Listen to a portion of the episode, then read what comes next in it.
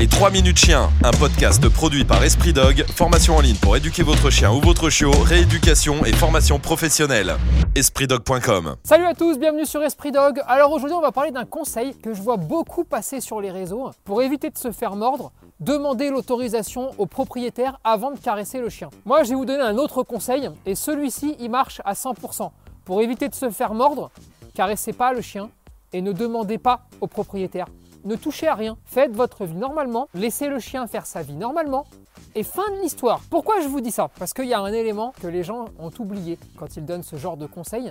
C'est est-ce que le propriétaire est suffisamment fin, connaît suffisamment bien son chien pour savoir d'une part s'il n'y a pas de risque, mais en plus de ça, pour savoir si le chien est content de recevoir la caresse. Parce que combien de chiens je vois pas mordeur pour dessous, mais alors n'aimant pas être touché, étant un peu peureux et se voyant contraints d'être caressés par des gens qu'ils ne connaissent pas et en plus quand ils sont en laisse près de leur propriétaire. Qu'est-ce qu'on va gagner à faire ça et qu'est-ce qu'on gagne à avoir ce genre de conseils On gagne des gens qui disent au propriétaire Je peux caresser ton chien? Le propriétaire, comme son chien est normalement gentil et qu'il n'y pas de souci, il dit oui, bien évidemment.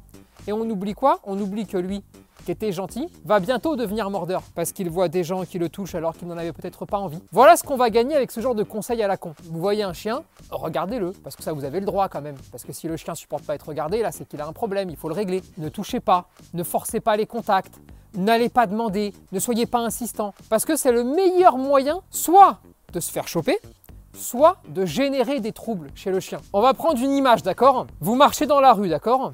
Et là, vous croisez des gens que vous ne connaissez pas. Ces gens-là vont vous arrêter dans la rue en vous disant Est-ce que je peux te faire la bise? Vous ne connaissez pas ces gens-là. Dire bonjour, ça ne pose pas de problème, par exemple.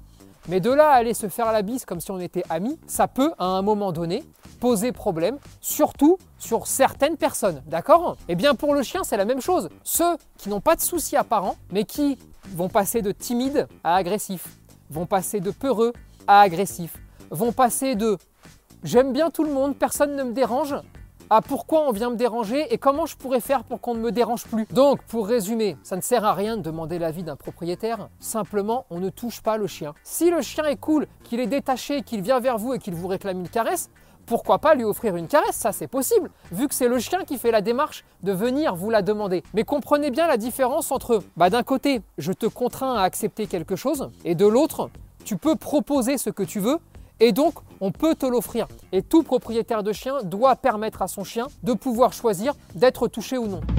Les 3 minutes chiens, un podcast produit par Esprit Dog, formation en ligne pour éduquer votre chien ou votre chiot, rééducation et formation professionnelle. EspritDog.com